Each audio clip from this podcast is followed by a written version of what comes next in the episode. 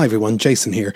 On May the 14th, Stephen and myself will be appearing with the one and only Mark Lewisohn at the Pavilion Theatre in Laoghaire, Dublin. We're going to be celebrating 60 years of a hard day's night, and we would love you to join us. For tickets, go to paviliontheatre.ie or nothingisrealpod.com.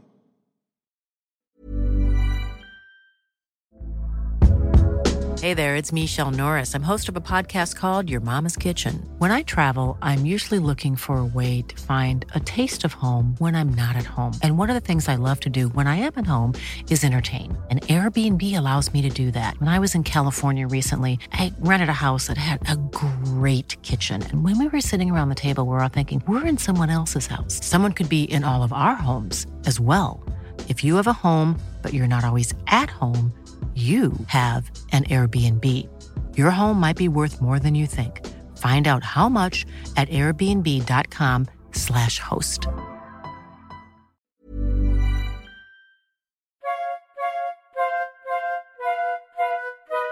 Welcome to Nothing is Real, a podcast about the Beatles. Everybody thinks they know the Beatles, but how much do we really know?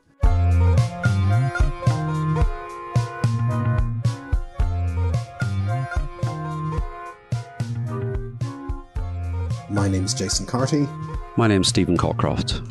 and we're live on tape from Dublin and Belfast. On the 26th of August 1968, the Beatles released Hey Jude, their 18th UK single and the first to appear with the Apple label at its core. The single was a massive success, spending nine weeks at number one in the US and running at a long 7 minutes and 11 seconds. But shut up, it's bloody Hey Jude by the bloody Beatles. Um, we need to look at this song, Stephen, and this is essentially episode one, The Road to Hey Jude, which is paved with good intentions, we might say. I see what you did there. See what I did there? Um, because once we started pulling this thread, there's a there's a, a a lot of threads that go into it, and first of all, we probably need to say from the outset that there's an origin myth, like like all superheroes, about this story. Paul wrote it because John was divorced from Cynthia. He wrote it for Julian, and then John thought it was about him because of all the mention of shoulders. That's kind of what More or everybody knows about Hey Jude. That's it. That's really all you need to know. So next week we're available in the regular places at Beatles Pod. Only joking. Um, there's, but once you kind of pull the thread, uh, it's a very. Let's ask the big question: Do you like Hey Jude, Stephen? I do like Hey Jude in its original form. What's its original form? No, this single. I, I, Oh, the I- single. Okay, I, I, I thought there was some other form. no, no, I don't. I, I, I, I can do without the mass sing-alongs um, at Okay. every at every opportunity. Although, having said that, you know, when we were in Liverpool to see Paul McCartney and Hey Jude starts up and. My, initial, my initial cynicism, I thought, oh, here we go. You know, everybody on the left, everybody on the right, all, all the girls, everybody with ginger hair sing now, everybody. But I just got completely swept up in um in the emotion. A hundred percent, and I think I think we were probably so. This would have been December 2018. I think we even said before the gig, "Oh, he's going to do bloody Hey Jude," and then he does it, and you're like, "Oh, it's the guy who invented Hey Jude." there he is, right there. Yeah. So I was, yeah. I'm, I'm all, all my cynicism was swept away. and that's a lot of cynicism, folks. Um, the what I would say is about Hey Jude is I think we take it for granted, and I think it creates um, in, a, in a band who'd already been hugely creative and influential for the previous five to six years. uh, People didn't really notice that they're kind of creating a brand new type of song. It's it's it's a stadium rock song. It's a power ballad type song. It's it's beyond pop and it's it's the the anthem. You know, they'd written songs that were hugely familiar and popular, obviously, but they're kind of crafting. You know, we're, we're kind of very used to anthemic rock these days. Yeah, I think that's I think that's absolutely right. This is this this is stadium rock before stadium rock was a thing. Yeah.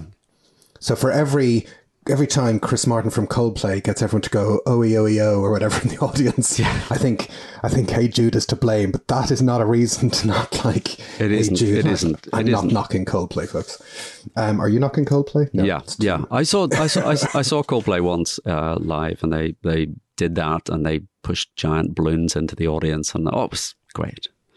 I saw Coldplay supporting U2. I'd imagine that would have been a fun day out uh, for yourself. But this was back when this was back when one band was bigger than the other.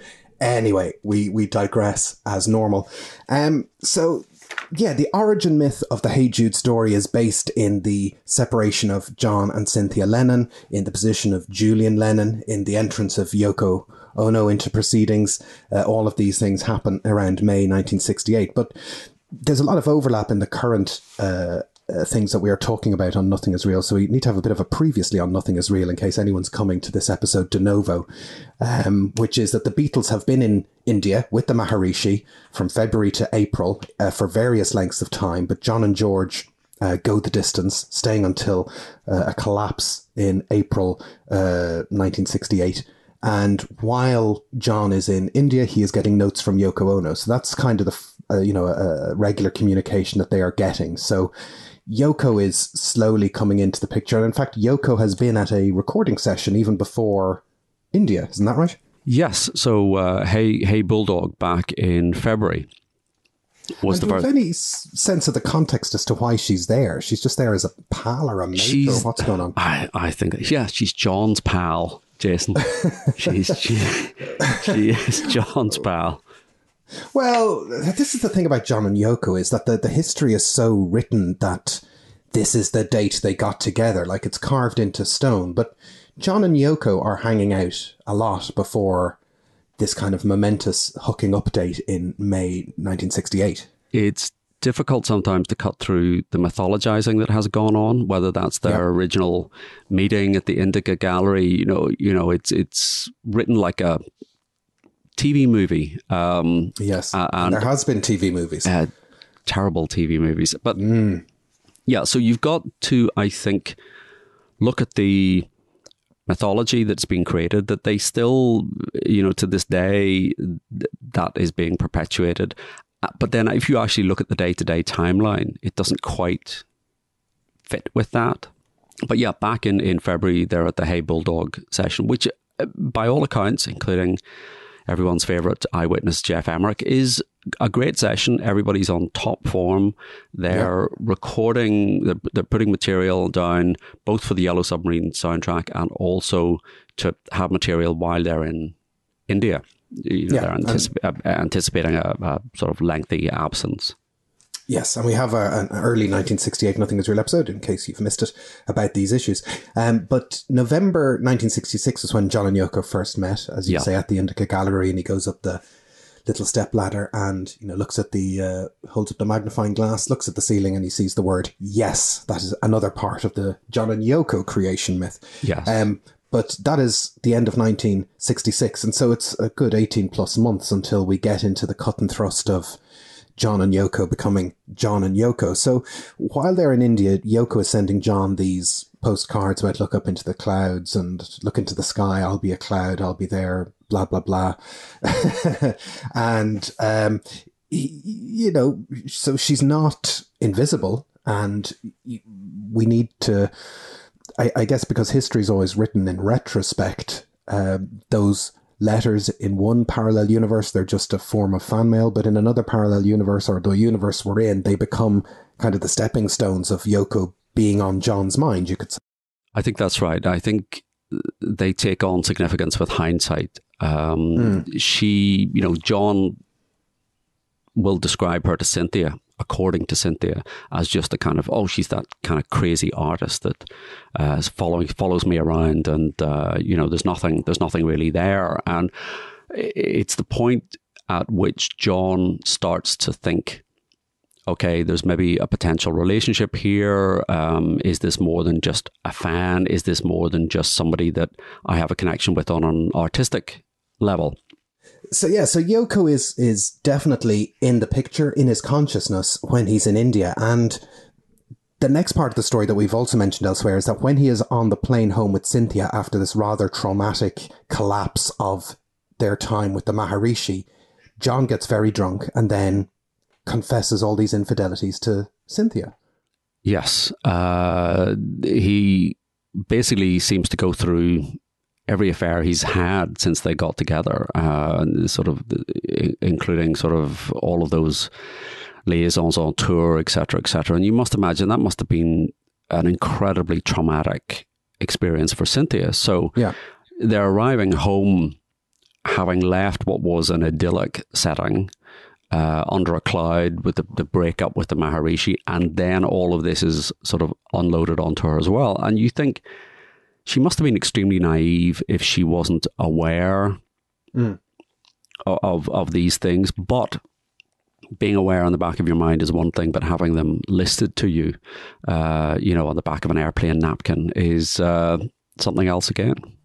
Yeah, I mean, it's it's from all accounts, it's a very sort of explicit, as you say, like a listing that happens that he, he tells her Yeah. everything that's gone on, and you know, as you say, either Cynthia's naive or she chose to protect ourselves. You know, we all do things where we tell lies to ourselves to to to keep the show on the road, and you know, the the the question is that you know at the time, and we discussed this in our John and Cynthia episode. You know, people would just stay married indefinitely anyway. You know that that is just part and parcel of what happened. You know, not every marriage was uh, supposed to be the dream marriage. You you know, there was kind of a, a sense of you just Yeah. stay together and work at it kind of thing. Cynthia Cynthia does talk about this in in uh, her book John, and as I say, I, as I said on uh, we talked about this before. Cynthia is not, I think, the most reliable witness in terms of timeline, and there is that uh, benefit of hindsight aspect to, to to writing these books. But she does say that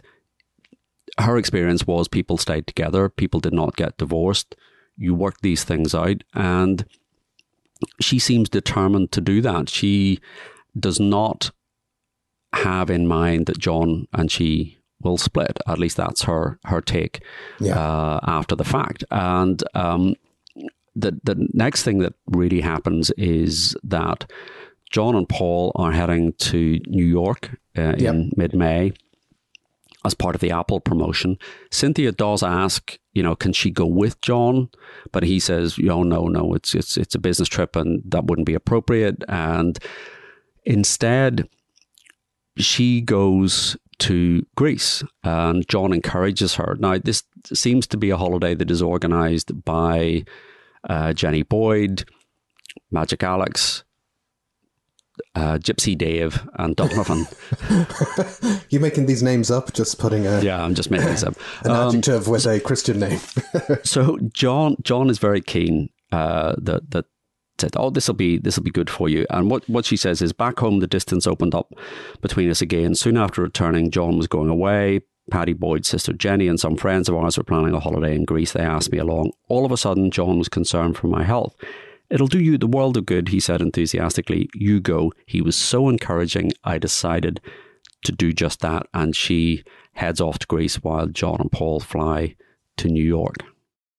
And they are in New York, John and Paul, from the 11th to the 16th of May, 1968. And as you say, they are there doing Apple business because they've come back from India knowing that the Apple business was the, the next big thing that they needed to tick off the list, the next big to do job. And, Yes. uh, you know, fan, people who are familiar with the band will know that in that time they're on the Tonight Show and they do those interviews where you know John is in the white suit and Paul is sitting slightly higher than him. That are kind of Yeah. because I that, that just reminds me of the Ruttles when they're starting and their business. um, and they're not staying in a hotel, is that right? That's right. So uh, they're there. There, there's a little bit of an entourage with them. So the usual suspects, uh, the usual suspects are there: uh, Mal and Derek and, and Derek Taylor and, and Neil Aspinall. But Paul and John, rather than stay in a hotel, they go and stay in the apartment of Nat Weiss, who you remember was a very close friend of Brian Epstein and uh, the lawyer in America. And uh, this is really because one they don't want to be imprisoned in a hotel um, with fans, etc. So Nat Weiss effectively gives up his apartment. Uh, he goes and stays in the St. Regis Hotel, and John and Paul stay in his apartment building on East 73rd Street in, in New York. There's a very interesting description. This is a book, uh, a portrait of Linda McCartney by Danny Fields, who was a very close friend of Linda's. And he says Weiss himself arranged to stay at the St. Regis Hotel planning only to be at his apartment during the day. Before leaving his home in the hands of the Beatles, Weiss replaced his elderly housekeeper because A, he felt it would all be too much for her, and B, John Lennon expressed the wish that whoever was cleaning the place be young and attractive. And she why was. Would, why would you want that uh, person to be young and attractive, Stephen? Well, she said she was young and attractive. John was happy and took her frequently to bed. As it happened, mm. the boys were also very tidy. Mm. Said Nat Weiss, Lennon, Lennon really surprised me. He was very neat. He would fold all his towels. I've never forgotten that. Paul too, but that was the sort of thing you would expect from Paul. and this was a book so, written about Linda, right? Yes, and this is this is so while while John is in the bedroom helping uh, the maid clean, Paul is mm-hmm. in the mm-hmm. other room folding the towels. It's uh, the it's, odd couple. It, well, it, is the odd couple, and it's it's it's strange again to think that here are the two biggest stars in the world, and they're they're just um, you know living together in an apartment. You know, they're still together, which is kind of curious. It's still John and Paul together. Um, but but the other part of that story is that John is still having affairs, according to this book, at this point in time. Exactly. So I, I, I think if we take that at face value, um, mm. yes, John is still carrying on the way he has carried on uh, during the early part of the marriage. And mm. uh, tomcatting, Stephen. That's what I'm going to call it. That's that's the word, is it? I'll I'll, I'll buy to your uh, experience of these things. Oh, um, oh God, no. um, so that's their setup. They're living in this apartment on the twelfth of May. Um, as you do, John and Paul have a business meeting on a Chinese junk sailing around the Statue of Liberty. I mean, that's the best place to get things done, I think. Well, that's how we started this podcast. So. that's right. Until COVID stepped in, uh, we were on a Chinese junk on the Liffey. Um, and then, you know, there's also kind of a public relations exercise going on here as well. So they're doing like their old school press conferences. Yes, and you know they're dealing with various things. They're there to set up Apple, but they're also having to deal with the the sort of the fallout of the Maharishi. And they're being asked, you know, how do you feel about the Maharishi? And they're saying, well, it was a mistake. His teachings are some truth. Um, do you think other people are making a mistake? And they're being quite defensive because this is a very embarrassing public uh, climb down or public yeah. retreat from their their previous um, support. But basically, the idea is is uh, to promote Apple. And some of these some of these press conferences and the appearance on the Tonight Show, they're quite testy. You know, they're they're not. Yeah. They don't have a, a calm relationship uh, with the press here. It, it's slightly combative the way they're the, the way they're they're conducting these. Um, the other person who's there at the press conference is Linda. Yeah, and I mean, in, again, in the movie of the Beatles, you know, it's one of those scenes that you'd hardly believe that, you know, across the audience of the press conference in 1968, Linda Eastman, as she is, is, is sitting there, and, uh, and all these things, yeah. all these wheels are starting to move. Stephen. Exactly, and again, that there's an element of mythologizing there. So we focus very much um, on on the John and Yoko myth, but there is a Paul and Linda myth that she was sort of there at the press conference. But again, this this uh, book by Danny Fields, he makes the point that uh, Linda knew that John and Paul were staying in Nat Weiss's apartment. She was friendly with Nat Weiss.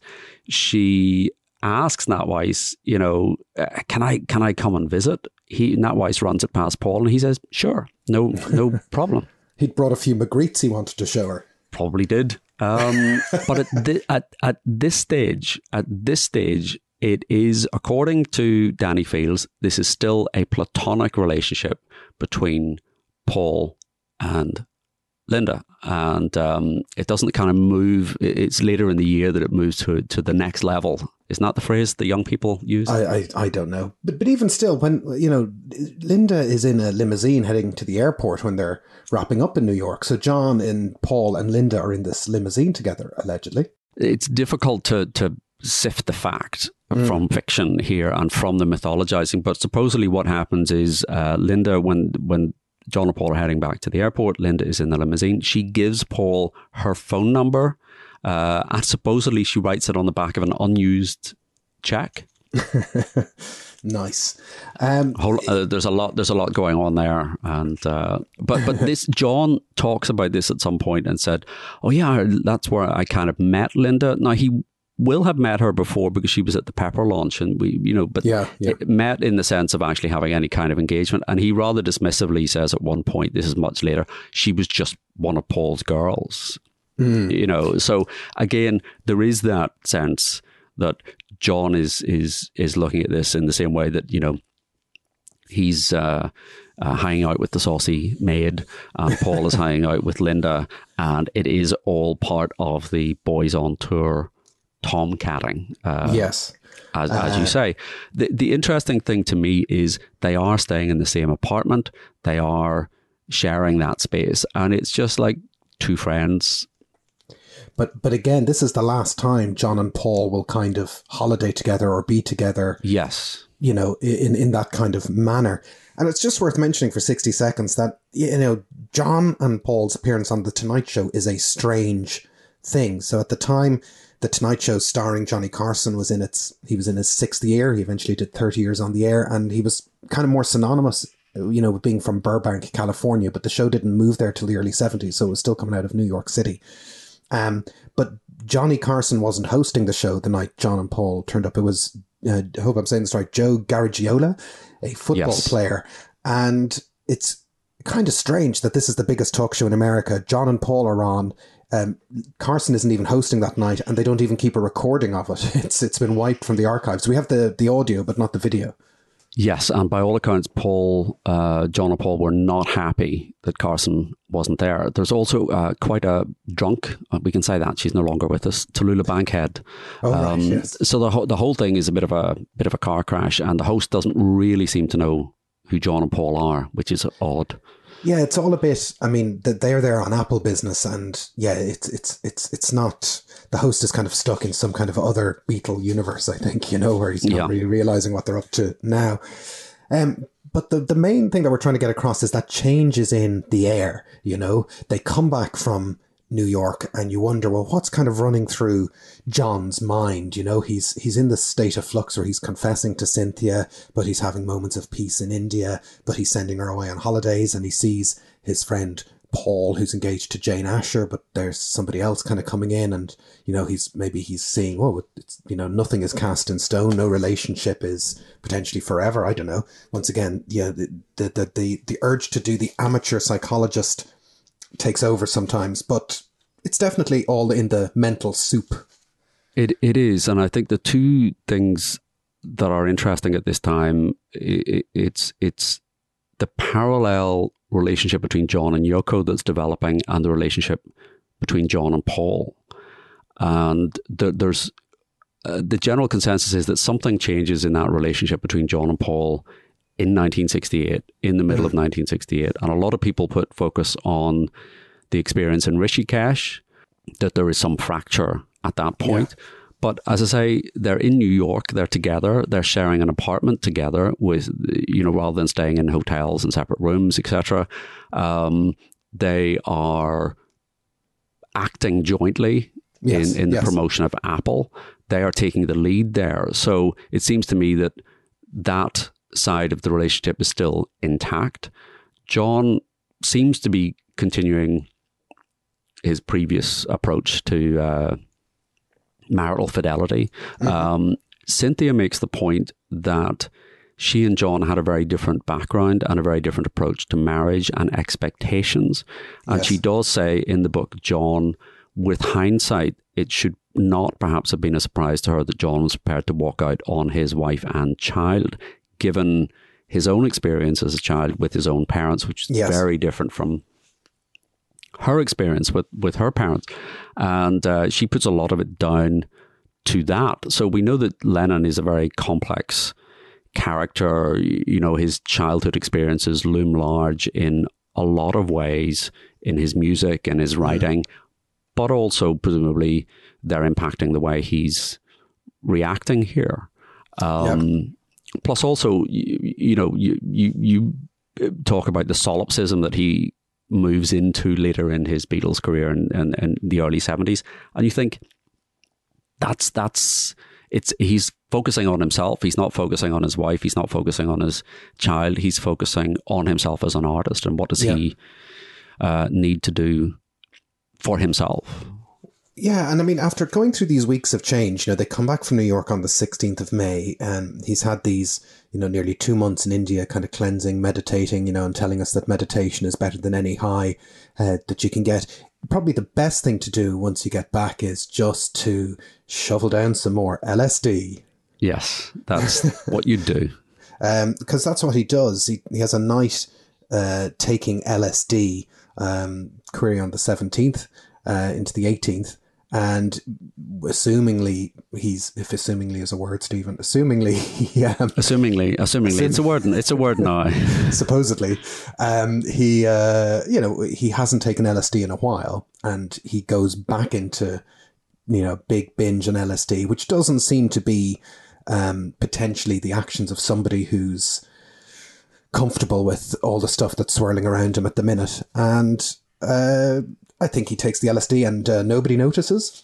Nobody, nobody notices. Perfectly normal. I, th- I think this is. You can see this as a reaction. Uh, we said about in the in the New York press conferences. There's a kind of testy relationship with the press, and there's clearly still a lot of anger to do with the Maharishi, and it, it, it does seem, you know, possibly is rejecting the the the rejecting the rejection of LSD by by by the Maharishi. Um, he is effectively hanging out with Pete Shotton. Uh, Yep. at, at, at this point, so Pete Shotton is involved in the sort of retail side of Apple, which is, you know, going down the pan. Really, And he's a teenage friend of Lennon's. Um, he is. and you know so he's he's a confidant and he's someone who's now kind of back in the orbit big time I- exactly. I mean, Tony Bramwell basically says, uh, you know, Pete Shotton comes in as Lennon's companion. So he and Pete Shotton uh, spend that night of the 17th, 18th taking LSD. And then John convenes a board meeting at Apple the next day because he's got a big announcement. So he, the Beatles are there, Pete Shotton is there, Derek Taylor, Neil Aspinall. He specifically convened this meeting in order to say, I'm Jesus Christ. he announces he's jesus christ it's not a long meeting it's quite a short meeting It's quite a short meeting. yeah. any other Um, it- business anyone else okay let's let's Anyone else? yeah. Um, and, and Pete Shotton records the fact that they then went to uh, dinner, or sorry, Yeah. lunch, presumably, uh, out to lunch. And uh, yes, John Lennon was out to lunch. out to lunch out to lunch. And uh, uh, at one point, uh, one of the other diners comes over and says, Hey, you know, just John and blah, blah, blah. And John announces to him that he's Jesus Christ, at which point the diner sort of goes, I see. Very good, and swiftly swiftly moves, on, moving yes. swiftly on. So, so yes, this is this is the start of, shall we say, slightly erratic behavior. yes and and there there are, there are some other reports that there was a return to some drug use once he got back from india that this wasn't a, a one-off but he'd had these Yeah. weeks of abstinence as we understand in india and then you know some the old habits kind of come back in once he gets Yeah. back so he doesn't he doesn't stay a kind of reformed um clear character so this is this board meeting is called it's the 18th of may he tells everyone he's jesus pete shotton uh, gets him home and it- john decides oh we need to we need to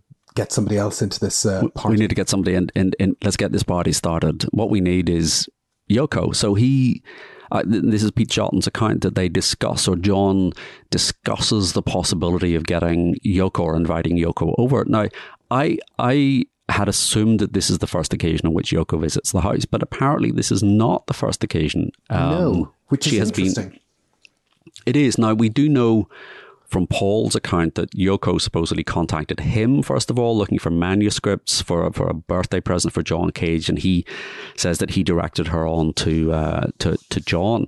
And clearly they have met. But uh, in a statement, this is Dorothy Jarlett, uh, who was the housekeeper at Kenwood. And um, this has the nature of a legal uh, st- statement, possibly in the context of divorce. But she says, Before Mrs. Lennon went to Greece, I had seen Yoko Ono at the house twice. I had brought tea and coffee into the room, and John and Yoko had always been chatting together. I had no reason to suspect any illicit associations. It appeared to me that she was rather more of a friend of John. She always spoke to John. I never saw her speaking to Mrs. Lennon. On one occasion, I know she stayed at the house overnight, but Mrs. Lennon was there, and I made breakfast for the three of them the next morning. Keep that in mind. keep that in mind yes that she'd yeah been there twice potentially one of those times overnight with cynthia in the house um so she is a friend question mark um, Friend, friend of friend of the family. friend of the family um so yeah john has had this day he needs a break they decide to bring yoko over and speaking of breaks we'll take one right now Oh, you're good. End of part one. Intermission. Ryan Reynolds here from Mint Mobile. With the price of just about everything going up during inflation, we thought we'd bring our prices down. So to help us, we brought in a reverse auctioneer, which is apparently a thing. Mint Mobile unlimited premium wireless. Ready to get 30, 30, bit to get 30, bit to get 20, 20, 20, bit to get 20, 20, bit to get 15, 15, 15, 15 just 15 bucks a month. So, Give it a try at mintmobile.com slash switch. $45 upfront for three months plus taxes and fees. Promo for new customers for limited time. Unlimited more than 40 gigabytes per month. Slows. Full terms at mintmobile.com. Hey there, it's Michele Norris. I'm host of a podcast called Your Mama's Kitchen. When I travel, I'm usually looking for a way to find a taste of home when I'm not at home. And one of the things I love to do when I am at home is entertain. And Airbnb allows me to do that. When I was in California recently, I rented a house that had a great kitchen. And when we were sitting around the table, we we're all thinking, we're in someone else's house. Someone could be in all of our homes as well. If you have a home, but you're not always at home, you have an Airbnb. Your home might be worth more than you think. Find out how much at airbnb.com/slash host.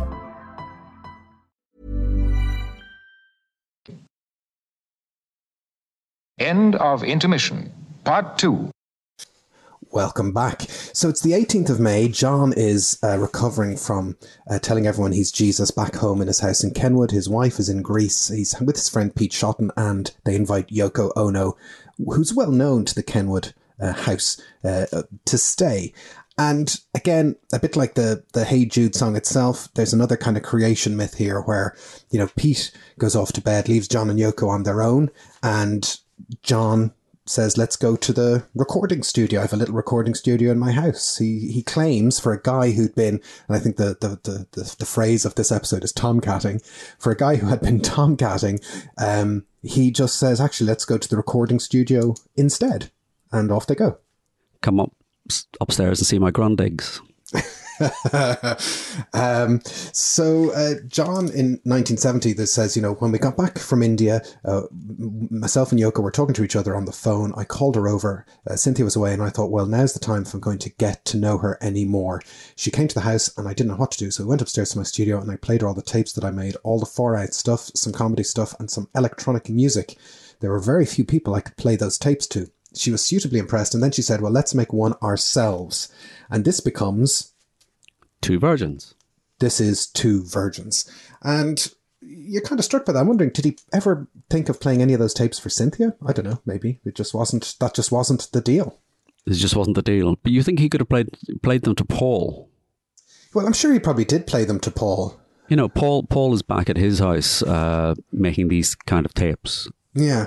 Well, the, the the legend is that they're playing these tapes to each other, and that Paul should make an album called Paul McCartney Goes Too Far. All this kind of stuff, but Still hasn't come that- out. No, but this is where that shift between um, the, the perception or the, the the presentation of Paul as kind of the arty Beatle, uh, man about town type of Beatle, kind of tilts over to John because what Yoko does do, and this is totally clear, is, and we see it over the next few years, is kind of give him a license to to to just let the art out, basically. Yes, just basically to to to do whatever he wants to do, and this is the real shift, and you can see it in in some earlier songs, uh, but this is the real shift to John placing himself and Yoko absolutely the center of everything he will do, musically, films, everything. Now, Two Virgins is a spontaneous recording which John and Yoko make together in the, the Kenwood attic. And That um, that's that that's a very kind description. It's it's spontaneous. Can we read read the track list? Uh, well, would you know what? When you listen to it on streaming, it just says two virgins side one, two virgins side two, and But that's you can almost that, that that does it a terrible that a terrible disservice. Two virgins number one together, two virgins number two to six, hushaby, hushaby, and then two virgins seven through ten. And we should say that the official title of the album is Unfinished Music Number One Two Virgins, and it's the first of three unfinished music experimental albums that they make, but it's certainly probably the most well known. Um, and it also includes, you could argue, some sampling. There's some 78 records in there. Yes. Uh, so should we list those? The first is Together Yes. uh, from 1928 by Paul Whiteman and his orchestra. It features uh, Bix Beiderbecke on cornet. And uh, then I'd love to fall asleep and wake up in my mammy's arms. I don't want to hear that.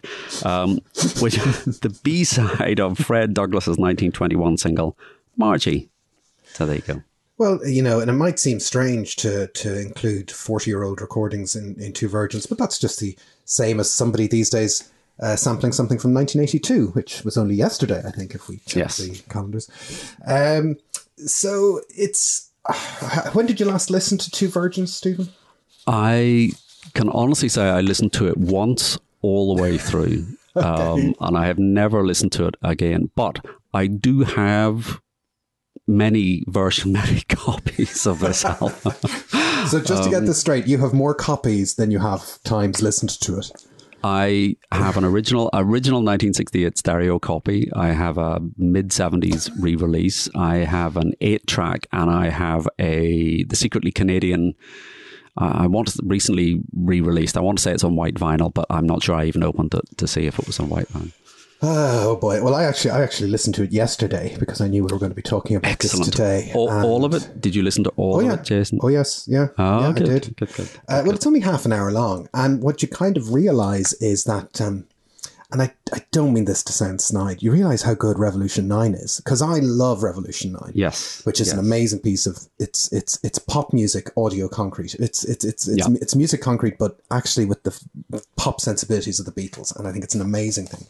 And y- y- there's obviously DNA of this type of tape messing around in something like Revolution 9, but Two Virgins is. Uh, I mean, I can understand. Obviously, it's a great thing to have because it is what they were trying to do, which is a snapshot of that point in time. It's John and Yoko, and you know, I know it's not the first time that Yoko um, was doing her vocalizing or her, her singing, but certainly it's the first time that that very distinctive voice of Yoko's is put in front of a, an audience uh, of, of any significant size. And what you kind of realize is, is that if this is from the first night that they get together, it's very fully formed as John and Yoko. Like 50 years later, you can think, yeah, that's John and Yoko. Yeah, I think that's true. Um, I part of me thinks it was perhaps a bad idea Yeah. because I think if Yoko's voice had been put before the public in a different context, Okay. then there, you know, she's starting from a prejudiced point of view in terms of the public because there's all that comes with this album. There's the cover uh, that we can spend two or three hours talking about. Yeah. Um, so yeah, I think it's an interesting diary. It's an interesting snapshot, as you say. It it it's almost the bedrock of the myth of John and Yoko that you know Yeah. we made we made love as the sun came up, and you know there's quite a lot of timing involved in getting that right. I would have thought, um, you know, so- but but uh, uh, but you, you know what I mean. There, there, there's even that aspect of the story. It's it's it's myth making. Um, And this kind of sits there, and I don't imagine there's a lot of people. It was there five thousand copies were pressed. You know, there, there doesn't seem to have been an expectation that this was going to be a big seller, um, and it, it took months and months to, to, to get this to get it before the public. Well, that's the thing. We're still stuck the- in May, and it doesn't come out till November. You know. yeah. Yeah.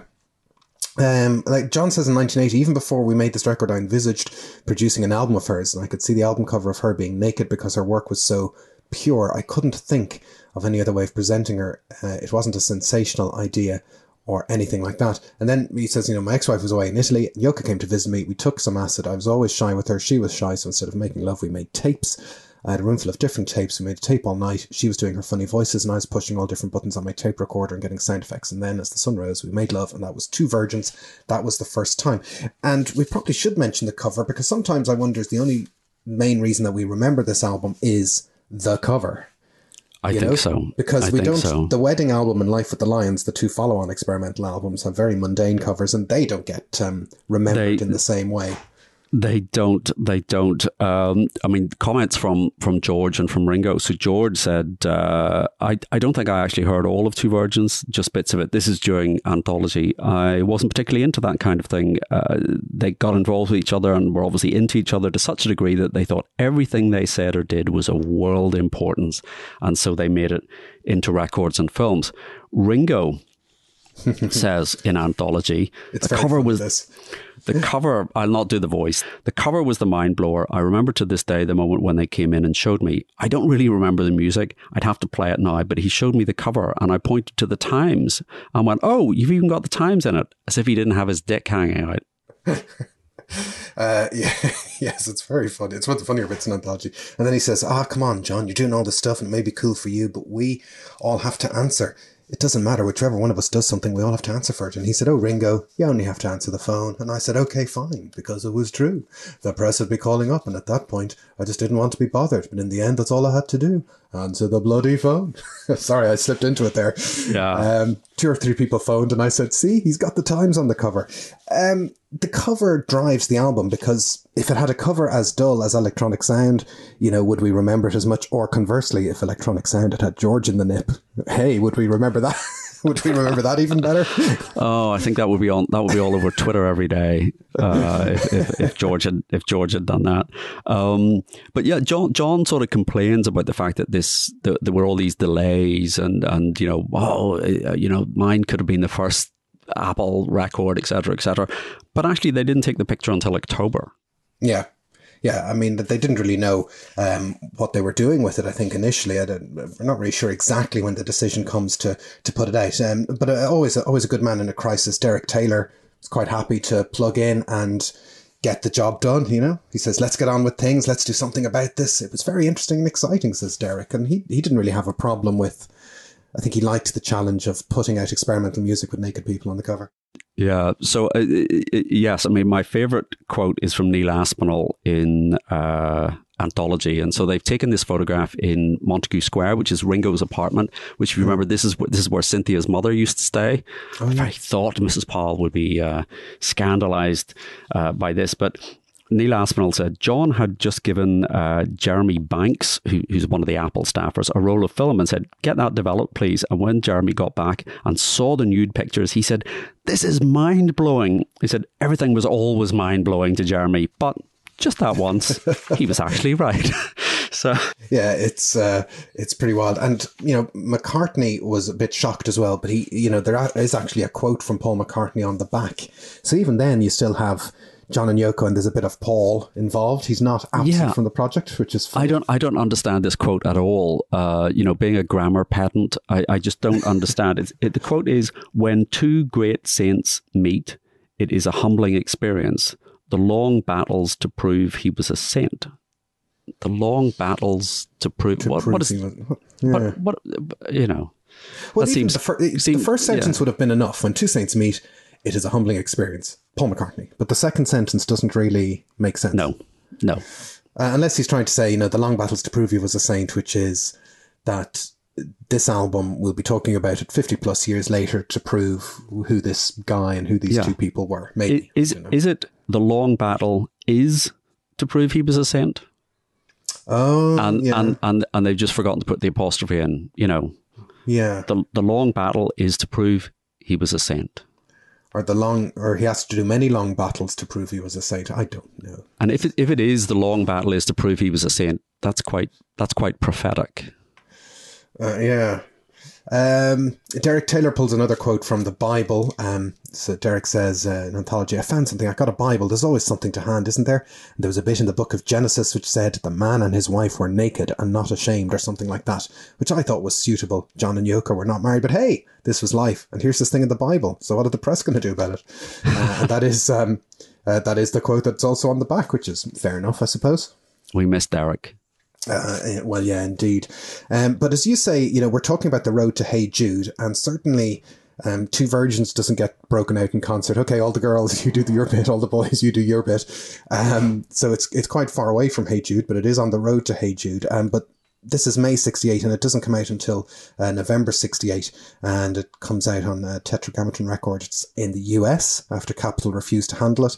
And um, there's a rare mono pressing you want. Is that right, Stephen? Just to go yes. the other versions you, you need? Yes, there is there is a version. Uh, the, the, the Apple numbering is SAPCOR 2 uh, and the mono version is App Core 2. So if anybody yeah. has a copy of APCOR 2 that they'd like to send me, that will be most appreciated for the uh, Nothing Is Real Just, um, yes.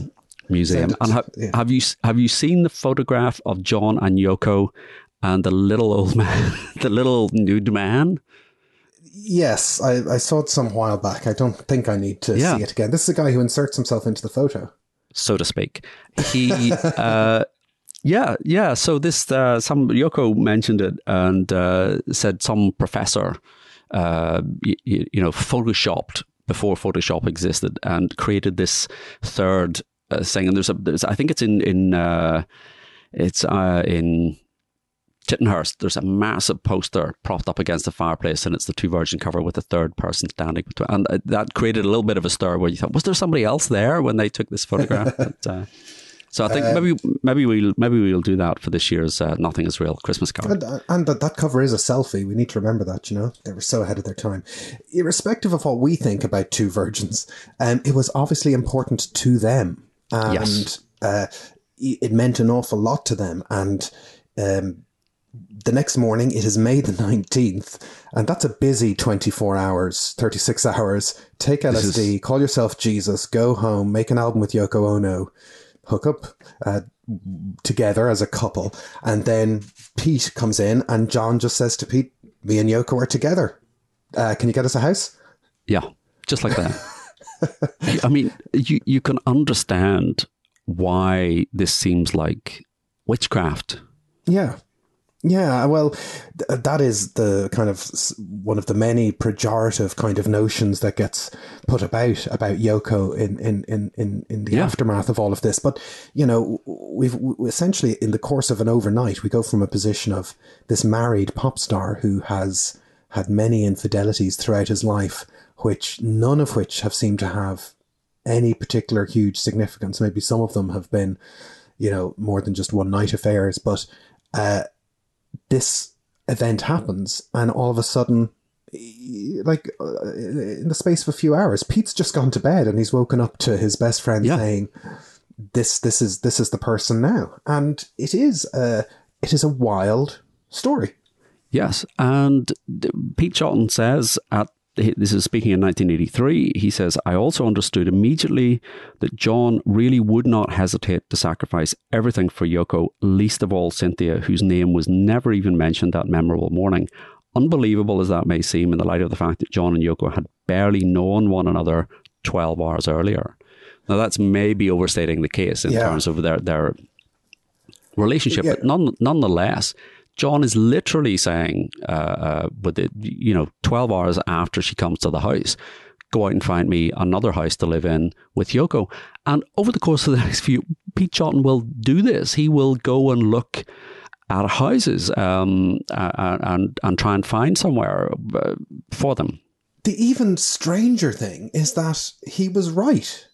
Like it it was and I hate to kind of frame it this way, but it was the right decision.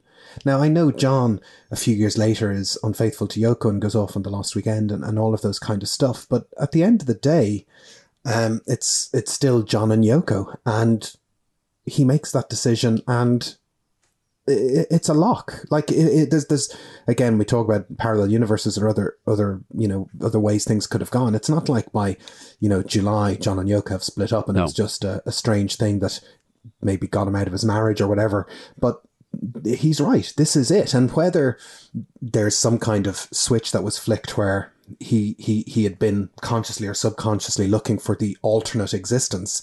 And then as soon as he found it, he just put his money down and said, "This is it," which seems to be what's happened. Yeah, it's it does seem to be instantaneous and permanent. Yeah, and the first thing that happens is Pete Shotton takes Yoko into town, into London, to to clothes shop to buy her some clothes. and again, what we have to remember here is Yoko is uh, sort of quintessentially the struggling, penniless artist at this point. Yeah. Yeah. Um, you, you know, uh, so the first thing John says, "Well, we're going to have to go and buy you some clothes," and and they they do that, and. Um, Tony Bramwell uh, says uh, the next day, John sent Pete up to town with Yoko to go shopping, and Yoko moved in to Kenwood. By the time Cynthia arrived home that fateful morning from the airport, having made up her mind to forgive John for the sake of their son, Yoko had been installed in the house for four days. So Yeah. she just moves in and doesn't leave. Yeah, it's uh, it's it's you know May the nineteenth is the morning that Pete Shotton uh, walks in and finds John and Yoko together. But yeah, it's the twenty second of May when Cynthia arrives home. Just as a side point about Pete Shotton, you know he went off and founded the Fatty Arbuckle chain of restaurants in the post Beatle universe. I don't know if you remember those restaurants. I remember them uh, from like visiting England as a as a kid. They were these kind of chain of restaurants across the UK that would serve steak and burgers and things. And Doesn't sound couple- doesn't sound very appealing. uh, well, no, but it was reasonably successful, and he cashed out for a couple of million in the eighties, and um, did all right for himself in the end. Pete Shotton, just just because we do seem to be saying, oh, every Apple store he was given crashed and burnt to the ground. he was actually a good businessman at the end of the day. Um, but yeah, the twenty second of May, uh, Cynthia arrives home from Greece, and again, you talk about Cynthia being occasionally unreliable as um as as the author of her own story, but there's this question of she rang John to say I'm on my way home, and because because the plane that she's getting home, home stops in, in in Rome, or she comes in unannounced. What is the truth? Do we know? Yeah. Well, what we what seems to be the the, the consistent uh, story is they have breakfast in Greece, they fly home, they stop in Rome, and they have lunch. And Cynthia says that she phones John from Rome because what she wants that she thinks it would be great fun. Uh, th- this is uh, uh, Cynthia, Jenny Boyd, Donovan, and Gypsy Dave are all flying home, and uh, they think it would be the great crack to have breakfast in Greece, lunch in Rome, and dinner in London. So on one account, she phones, she can't get a response. But Yeah. in in the book, John, she says then there was a reply. She phones, she speaks to him. He she says, I'm coming home, and he's fine, great. Uh, perfectly normal. And so he has advance notice of the fact in, in one telling that Cynthia is arriving home. And she arrives, Julie arrives at Kenwood around four o'clock in the afternoon. Mm. And it's John and Yoko are just sitting there as if nothing is uh, strange is going on. Yes. Uh, possibly Yoko is wearing Cynthia's robe, or again, in different tellings, she's not. So in one. Uh, in one telling, uh, Cynthia finds them wearing tarling robes, and she thinks, "Oh, they've been for a swim." Uh, in another uh, occasion, uh, telling, she's uh, Yoko is wearing Cynthia's robe, which is, I suppose, like a sort of dressing gown or something uh, like that. But she she arrives in, they're sitting there, and she says, I wanted to say, wouldn't it be lovely to have breakfast in Greece, lunch in Rome, and dinner in London with you? Uh, I thought that would have been lovely. And then she says, I just trailed off and burst into tears because it's very obvious to her what, what has happened. Mm. There- There's an amazing quote from Cynthia in 1980 where she says, They looked so natural together, I felt a stranger in my own home. I think that's Yeah. that's extraordinary because again, I don't know if it's looking back through history playing tricks on us that oh we just see John and Yoko together in our mind's eye, but like she's one of the first people in the universe after Yeah. Pete Shotton to actually see them together to make an external assessment of the situation. And she says they just look natural together. And she, you know, out of all the things that poor Cynthia has been through, you know, the confessions and the, you, you know, emotional estrangement, so to speak, um, to actually see that and to kind of probably figure out in the moment that this is a different type of thing and that there is a, it, it kind of, in a horrible way, almost makes sense to her. Yeah, um, I have I have a lot of sympathy for Cynthia Lennon, Oh, we, we talked about in the bonus episode. I think she gets very unfairly and very quickly written out of the script at Yeah. this point. Uh, the, my difficulty is that Cynthia is a very unreliable narrator of the story, and the, the, the story has changed slightly over time. Her assessment, you, you know, so that that statement, "they look so natural," I felt like a stranger in my home. That that's from nineteen eighty. Um, By that stage, she'd already had a book out, um, "A Twist of Lennon." And I do remember John trying to, I think it was serialized in the News of the World, and I do remember John trying to get an injunction to to stop the book being published because there was a big headline. I have cut it out of the newspaper and I still have it somewhere, which is Lennon squashed. Because that's what you do with judgments, you squash judgments. Um, There you go. Classic. There Classic is- tabloid pun. there were only a few people present. You know, Jenny Boyd was there uh, when this happened. They, they were sort of in the hallway when this when this happened. She does corroborate uh, Cynthia's account that this was a shock, that this was, uh, you know, a very very difficult uh, encounter. Yoko tells it somewhat differently. Yeah, well, what, what does Yoko say exactly? Well, she uh, recounts this, and this is a direct quote. She said, That's a dramatic story. I'm not saying it came from Cynthia. I don't know who, maybe some writer embellished it or something like that. First of all, the driver, that was Lennon's chauffeur, and Lil, that would be uh, uh, Cynthia's mother, Lillian Powell, they were reporting to Cynthia all the time. She knew it was an open thing in a way. Now, It's interesting, that's exactly the same terminology that Paul uses in many years from now about his relationship with Jane at the same time. And uh, uh, Yoko says the first time that Cynthia came, she was with Pattie Boyd's sister and Alex, and there was another person. So Cynthia and Alex and Pattie Boyd's sister and whoever the guy was said they were going to visit. And they mm-hmm. came in from the garden side. I immediately tried to sit a little further away from John, and John said, No, don't worry about it. It's okay. He grabbed my hand and we were sitting together, kind of thing. He wanted it that way. I don't know why. He wasn't like, My wife is coming. I have to hide the situation. Totally not like that at all. They stayed a while to say hi and left from the front door, not in a huff. There was an underlying tension, but we were all civil, like the flower children we were. I was wearing a kind of Indian shirt, one of those loose cotton pullovers and the Indian big pants, and their visit, their visit happened in May, immediately after John and I started living together.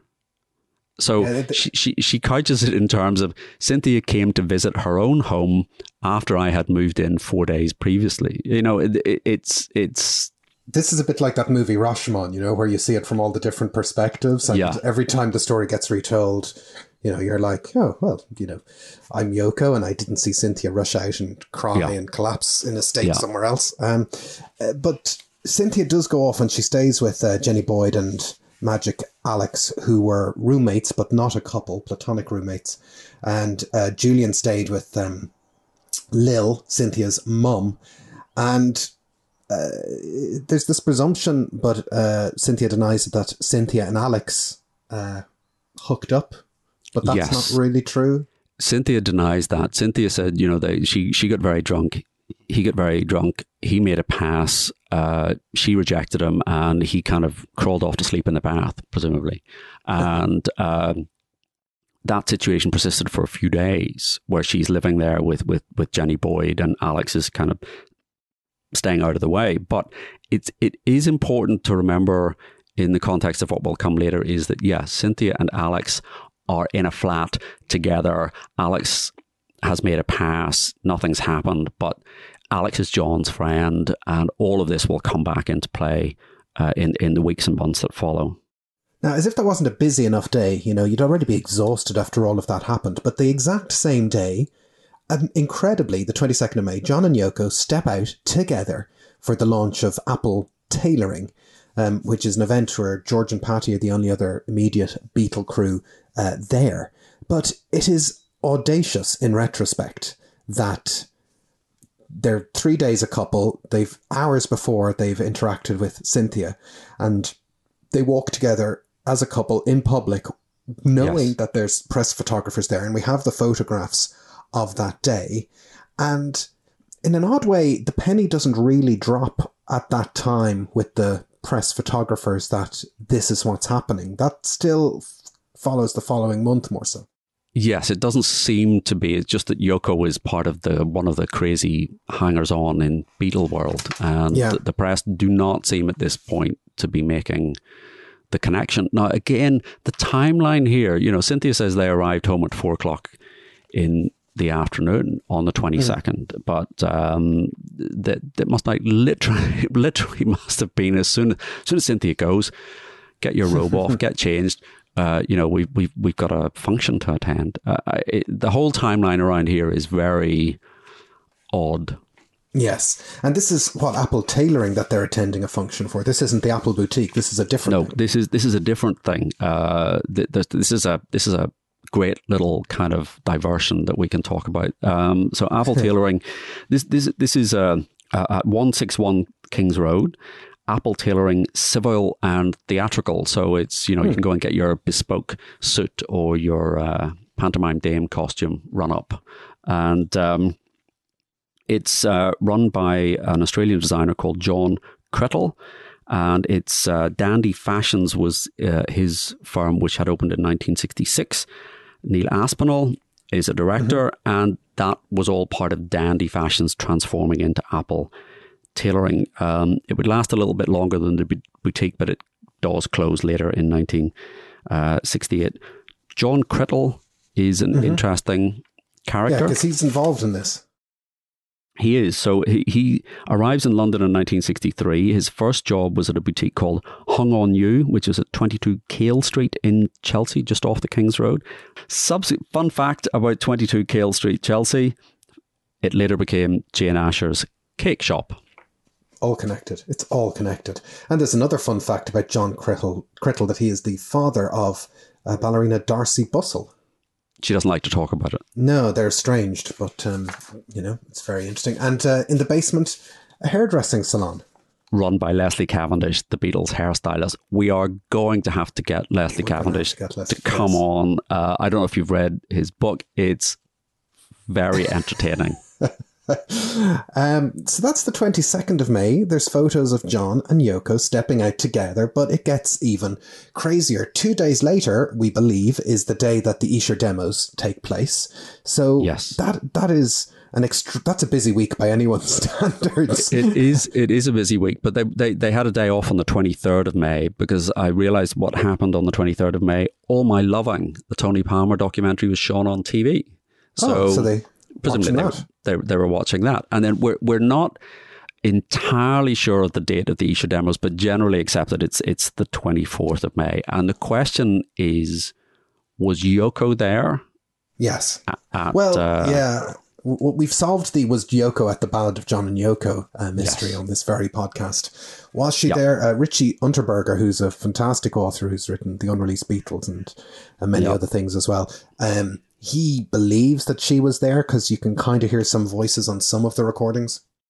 Yes, uh, he said uh, certainly one of the distant background voices on some of the more fully harmonized demos like Revolution could be Yoko's, or for that matter, another non Beatle who was part of the inner circle, like maybe Pattie Boyd.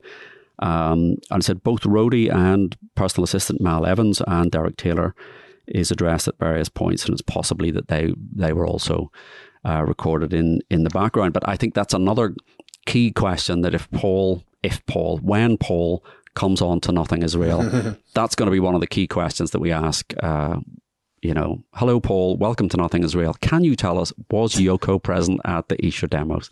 It's a perfect icebreaker. Uh, but the, the the creation myth that John and Yoko that you know they record two virgins, they get together, Cynthia comes home. It's a little bit underdone by the fact that on two days later, on the twenty sixth of May, um, Cynthia comes back to Kenwood. Yoko's not there, and John is sort of acting as if nothing has happened. Yes, and you're going to make me read out the next line in these notes. Go on then. That night of her arrival home, John and Cynthia made love. But it, um, welcome to Nothing Is Real After Dark.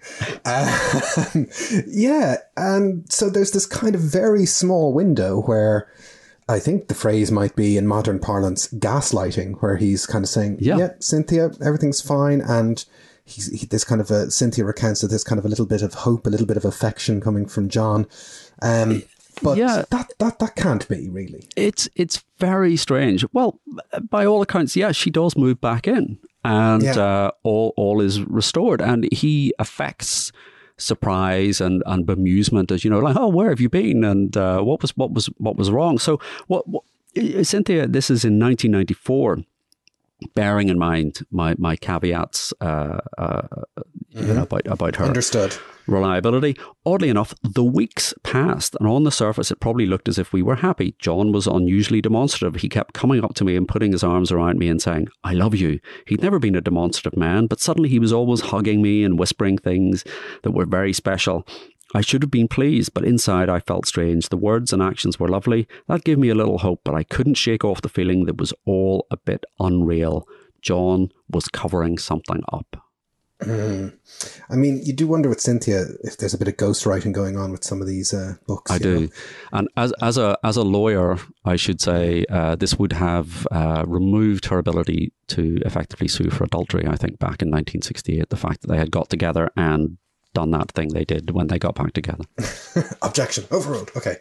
Um, the 30th of May, uh, the Beatles finally get back into a recording studio. They it is the first day of recording for the White Album. They begin with Revolution One, which we've covered in three other episodes. Um, but Yoko is in attendance, and she will essentially. This is the start of Yoko being beside John for the next five years. Yes, I. This suddenly occurred to me, and I'm sure there must be an exception to this, but this suddenly occurred to me that the other Beatles were never in John's presence without Yoko being there. None of the other Beatles were in his presence without Yoko being there, un- possibly until John is in LA uh, in in April 1973, and they're recording "I'm the Greatest," which is which is crazy.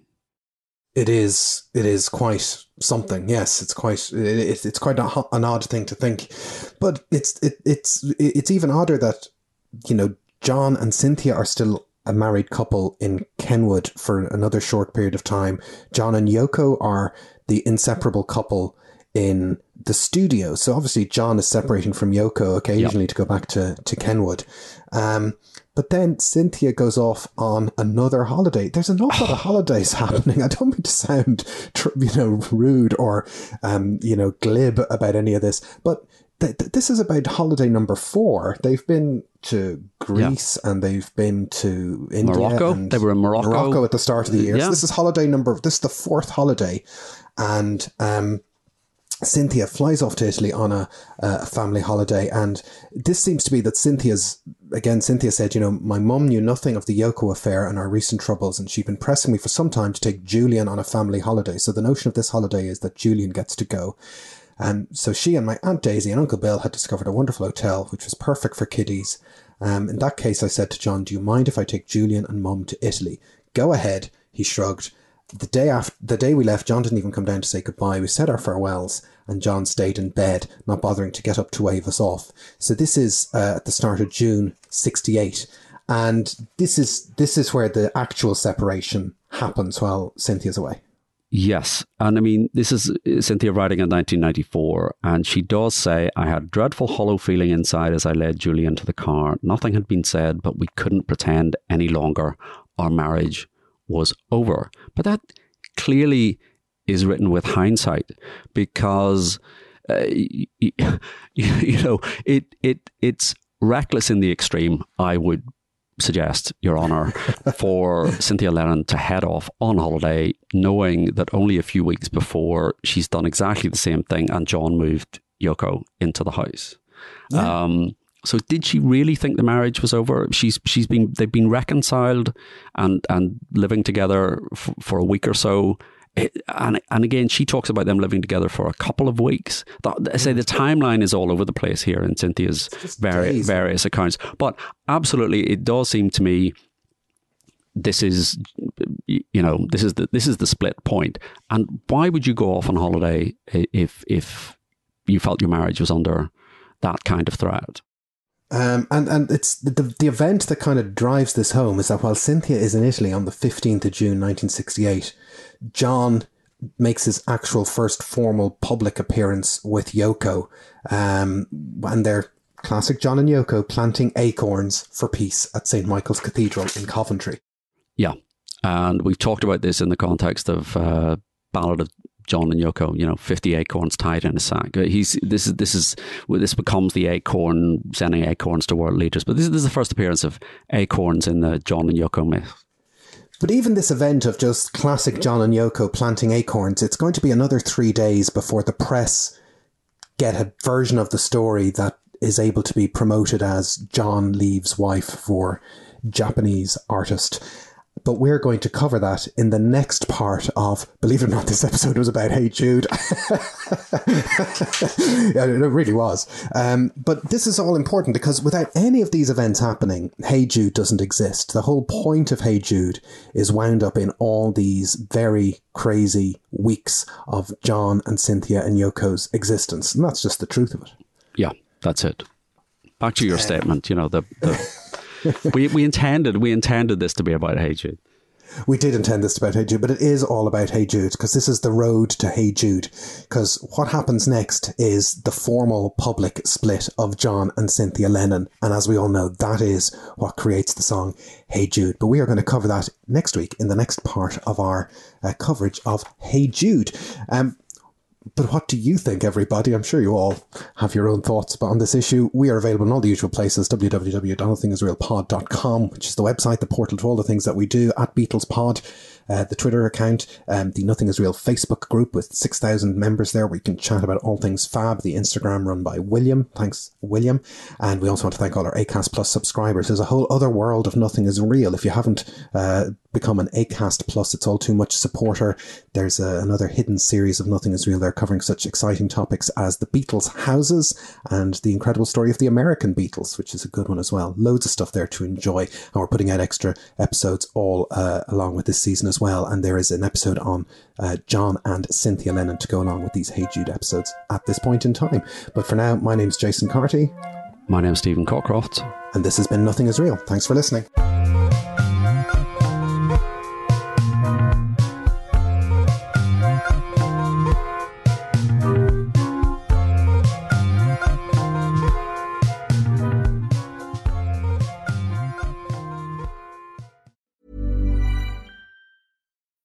When you need mealtime inspiration, it's worth shopping Kroger, where you'll find over 30,000 mouthwatering choices that excite your inner foodie. And no matter what tasty choice you make, you'll enjoy our everyday low prices, plus extra ways to save, like digital coupons worth over $600 each week. You can also save up to $1 off per gallon at the pump with fuel points. More savings and more inspiring flavors make shopping Kroger worth it every time. Kroger, fresh for everyone. Fuel restrictions apply. Thanks for listening to Nothing Is Real. We hope you enjoyed today's episode, and if you did, why not become a member? You'll get access to ad-free content, bonus episodes, and so much more. Follow the link in the show notes, sign up on Acast Plus, or visit our website, nothingisrealpod.com.